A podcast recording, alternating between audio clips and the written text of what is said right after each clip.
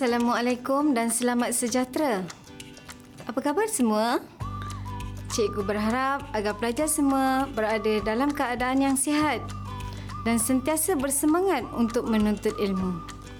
Nama cikgu Mujirah binti Mukmin, guru geografi tingkatan 6 yang berkhidmat di Kolej Tingkatan 6 Sultan Abdul Aziz, Kuala Selangor. Pada episod kali ini, cikgu akan menerangkan Tema 2.3 iaitu tajuk Luluh Hawa tentang maksud, faktor dan kesan proses luluh hawa bagi semester 1 subjek geografi tingkatan 6. Cikgu berharap pelajar-pelajar sudah bersedia untuk kita bersama-sama belajar dan mencapai objektif pembelajaran kita pada hari ini. Terdapat empat objektif pembelajaran kita pada hari ini iaitu Pertama, mentakrifkan maksud luluh hawa. Kedua, menghuraikan faktor fizikal yang mempengaruhi luluh hawa. Ketiga, menjelaskan faktor aktiviti manusia yang mempengaruhi luluh hawa. Dan yang keempat, menjelaskan kesan lulu hawa terhadap pembentukan landscape dan aktiviti manusia. Sebelum pembelajaran hari ini bermula, marilah kita bersama-sama melihat gambar yang dipaparkan. Apakah yang anda dapat lihat? Tepat sekali jawapan pelajar. Gambar tersebut menunjukkan jentera yang digunakan oleh manusia untuk memecahkan batuan dan mengorek tanah di dalam sektor perlumbungan iaitu jentera penggerudi dan mesin pengorek. Jentera ini dapat mempercepatkan proses pemecahan batuan ataupun proses luluh hawa. Untuk pengetahuan pelajar, aktiviti manusia seperti perlumbungan merupakan salah satu faktor penjana kepada proses luluh hawa. Baiklah pelajar, cikgu akan menjelaskan kaitan gambar berkenaan dengan pembelajaran pada hari ini. Dalam objektif pembelajaran, pertama, kita akan mentakrifkan maksud luluh hawa. Baiklah pelajar, luluh hawa ialah proses pemecahan batuan iaitu retak, pecah, terbelah dan penguraian batuan hancur, relai secara semula jadi dan in situ iaitu pecah di situ juga oleh ejen-ejen luluh hawa seperti air hujan, haba matahari, ibun, akar tumbuhan dan haiwan. Batuan akan pecah dan hancur menyebabkan ia berubah dari bungkah batu yang besar kepada yang lebih halus dan berubah kandungan mineralnya. Baiklah pelajar, objektif kedua pembelajaran kita pada hari ini ialah menghuraikan tentang faktor fizikal yang mempengaruhi proses luluh hawa di sesebuah kawasan. Faktor fizikal bermaksud faktor semula jadi yang sedia ada di dalam alam sekitar Antara faktor fizikal yang mempengaruhi lulu hawa ialah yang pertama, iklim. Kedua, jenis batuan. Ketiga, litupan tumbuhan. Keempat, mikroorganisma. Kelima, masa dan keenam, aspek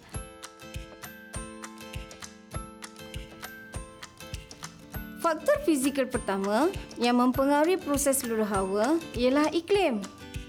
Iklim ialah purata unsur cuaca seperti hujan, suhu, bahangan matahari dan kelembapan udara untuk tempoh masa yang panjang iaitu antara 30 hingga 35 tahun yang meliputi kawasan yang lebih besar seperti sebuah negara atau benua. Unsur iklim yang mempengaruhi proses luluh hawa ialah suhu, hujan, musim dan kelembapan udara. Unsur pertama yang mempengaruhi proses luluh hawa di sesebuah kawasan ialah suhu. Suhu ialah darjah kepanasan sesuatu benda. Mengikut hukum Van Hoff, setiap peningkatan 10 darjah Celsius, kadar tindak balas kimia terhadap batuan meningkat sebanyak 2 hingga 3 kali ganda. Di kawasan iklim tropika lembap, proses luluh hawa kimia sangat aktif berbanding luluh hawa fizikal. Suhu yang tinggi dan sekata sepanjang tahun melebihi 27 darjah Celsius menggalakkan luluh hawa kimia. Julat suhu harian yang tinggi menggalakkan proses luluh hawa fizikal dengan aktif sekali terutamanya proses penghabluran garam dan kembang kecut. Gambar menunjukkan takungan air garam dalam lupak atau rekahan batuan.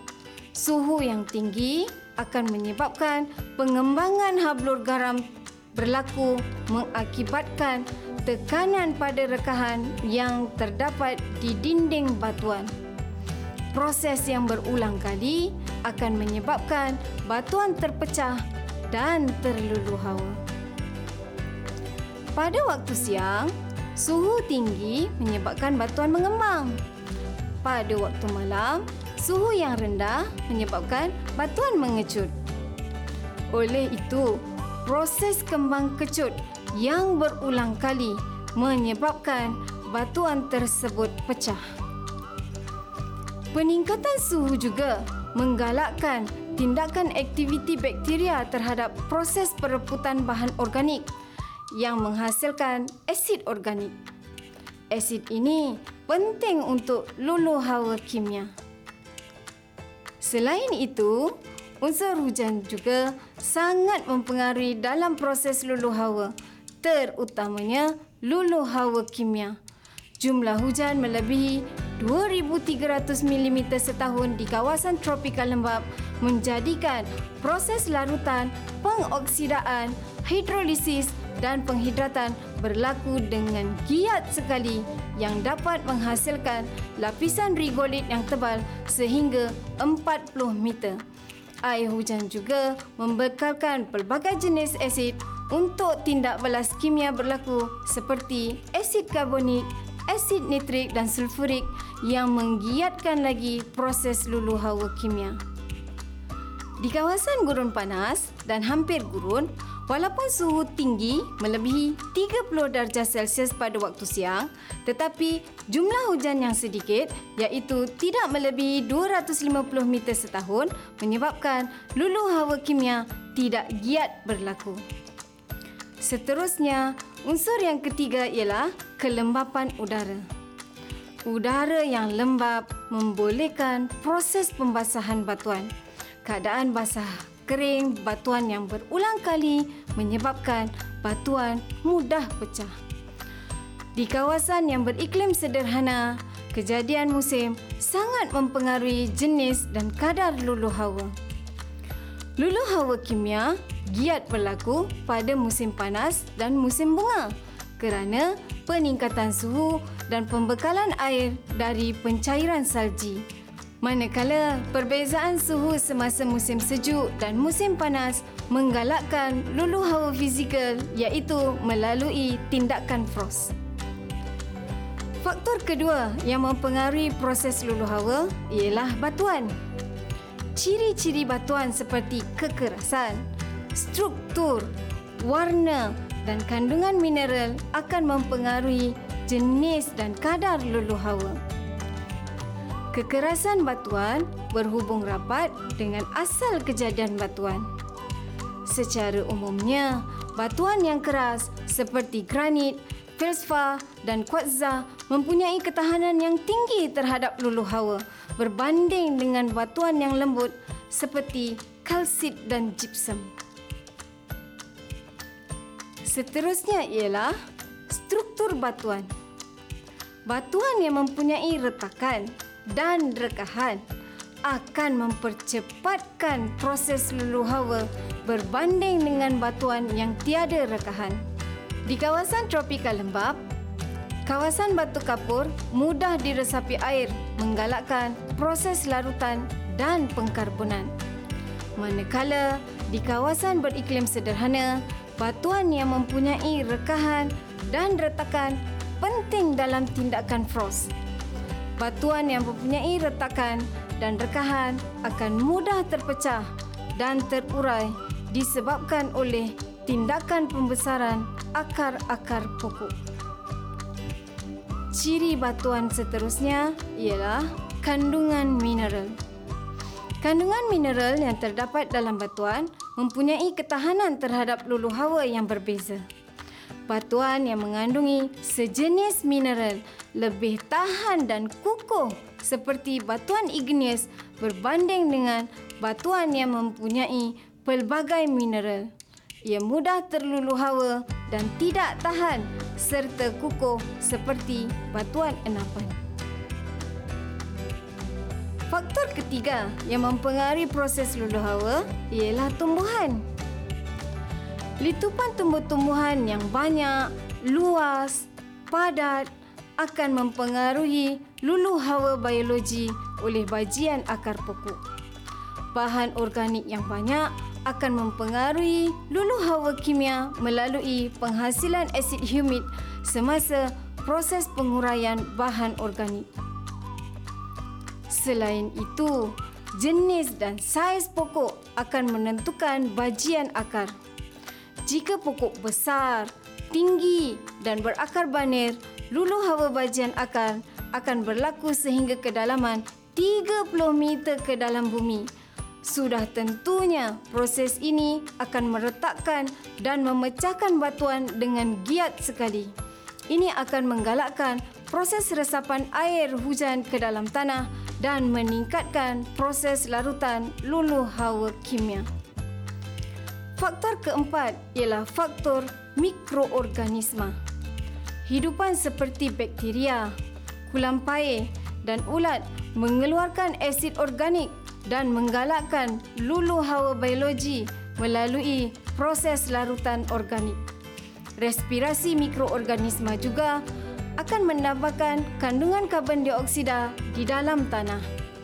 Apabila berpadu dengan air yang ada di dalam tanah, akan membentuk asid karbonik.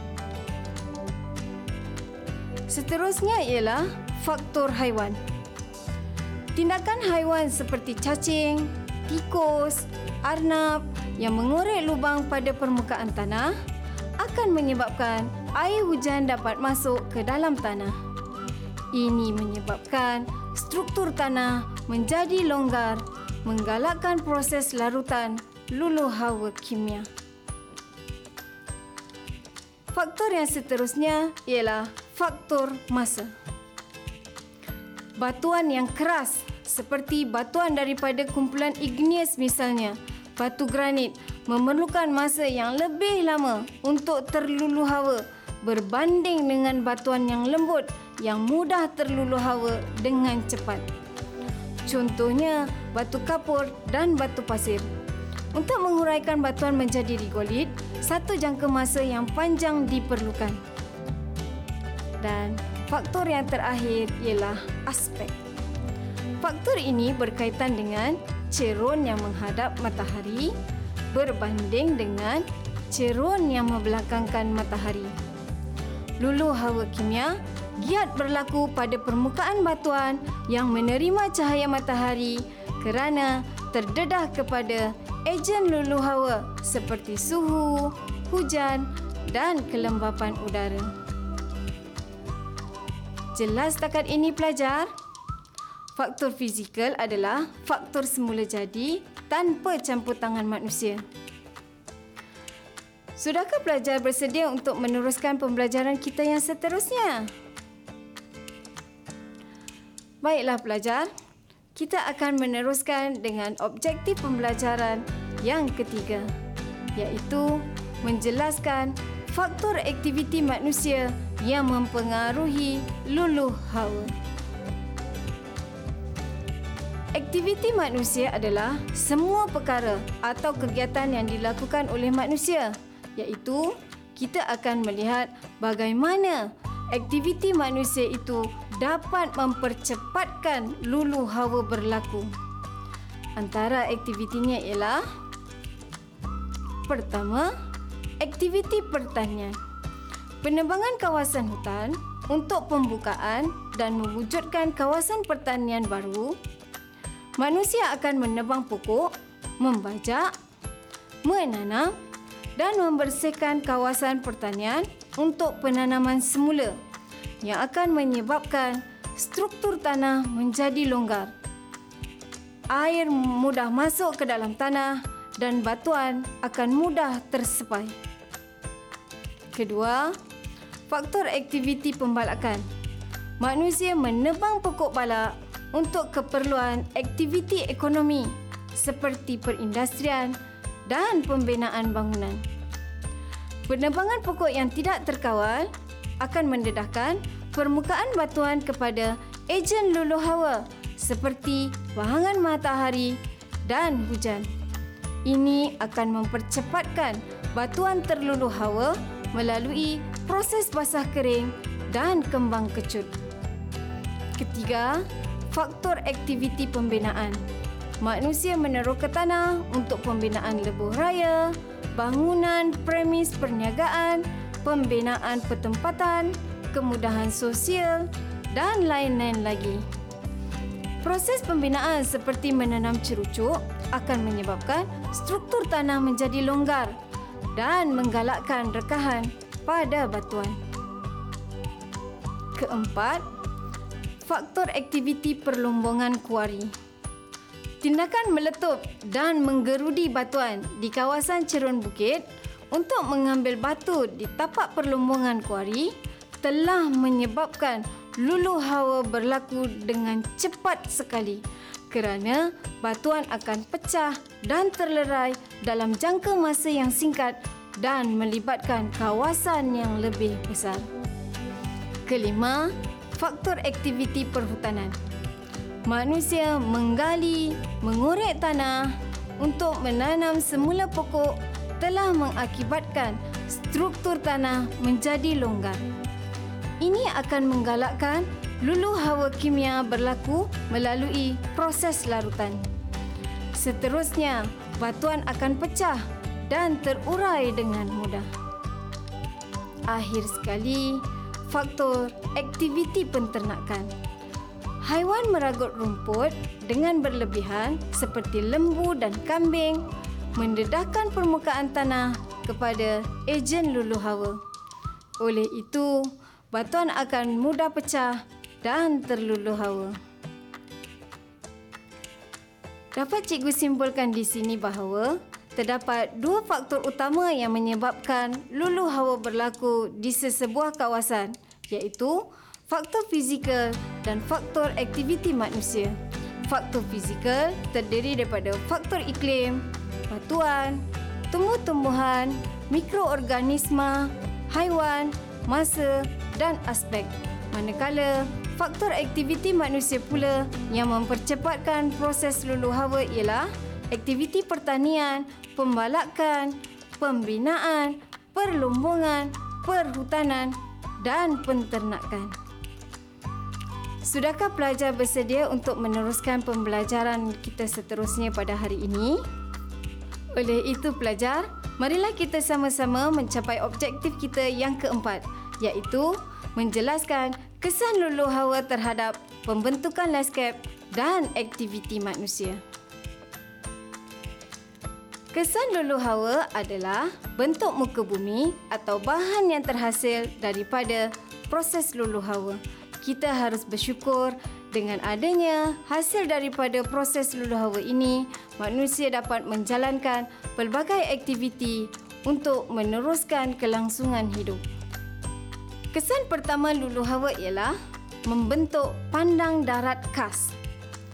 Tindak balas antara kalsium karbonat dalam batu kapur dengan air hujan iaitu asid karbonik menghasilkan kalsium karbonat yang membentuk stalaktit, stalagmit, tiang kalsit, dolin, polje dan sungai bawah tanah. Oleh itu, ia memberi daya tarikan kepada pelancong untuk berkunjung kerana keunikannya. Contohnya, Gua Tempurung di Perak, Gua Nia di Sarawak dan Kilim Kas Langkawi Kedah. Selain menjadi tempat pelancongan, kawasan Gua Batu Kapur juga menjadi tempat keagamaan seperti Gua Batu Cave di Selangor. Batu kapur juga menjadi bahan utama dalam pembuatan simen yang penting untuk aktiviti pembinaan. Kesan kedua lulu hawa ialah pembentukan tanah letrit. Ia terhasil daripada proses pengoksidaan yang berlaku apabila mineral batuan seperti ferrum atau besi bertindak balas dengan oksigen menghasilkan ferrum oksida. Tanah ini sangat sesuai untuk penanaman getah dan kelapa sawit yang memberi pulangan pendapatan yang lumayan kepada penduduk setempat. Kesan ketiga lulu hawa ialah membentuk tanah liat atau kaulin yang terhasil daripada proses hidrolisis.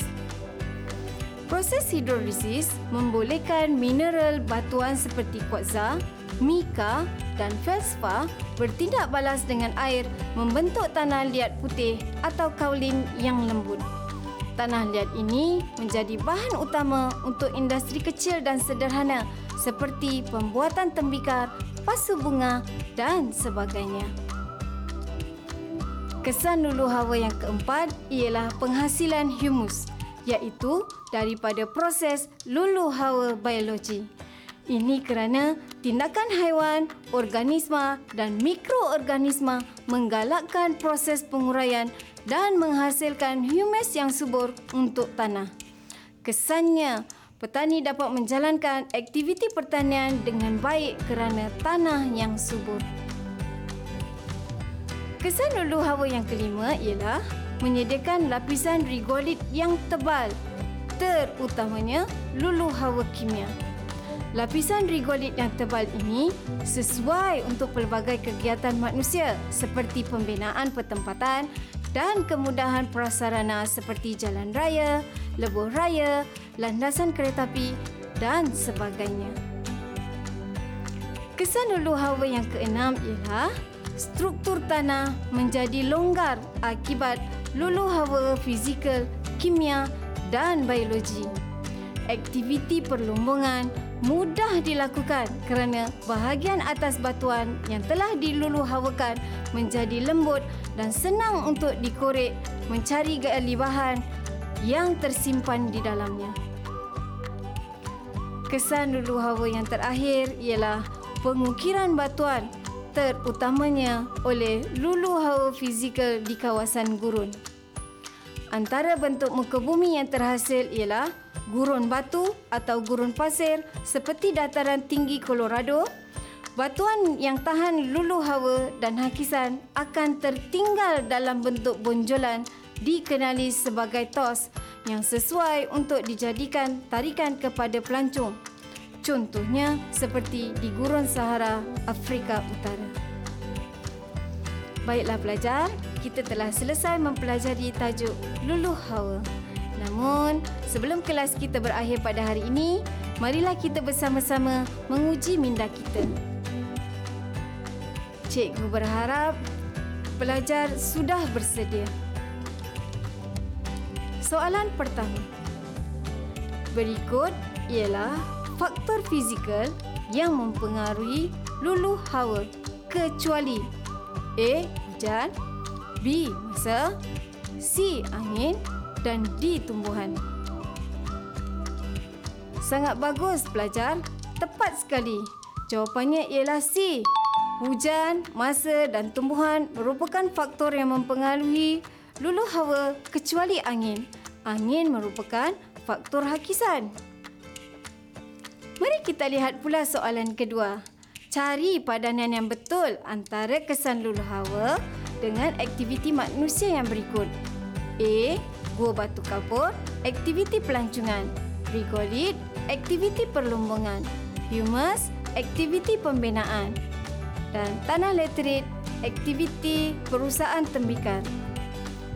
Ya, pelajar, jawapannya ialah A. Keindahan pelbagai bentuk muka bumi Gua Batu Kapur boleh menarik kedatangan pelancong pelajar-pelajar sekalian, sekian sahaja sesi pembelajaran kita. Cikgu harap pelajar-pelajar berjaya menguasai objektif pembelajaran kita pada hari ini. Sehingga kita berjumpa lagi. Assalamualaikum dan selamat sejahtera. Selamat maju jaya semua.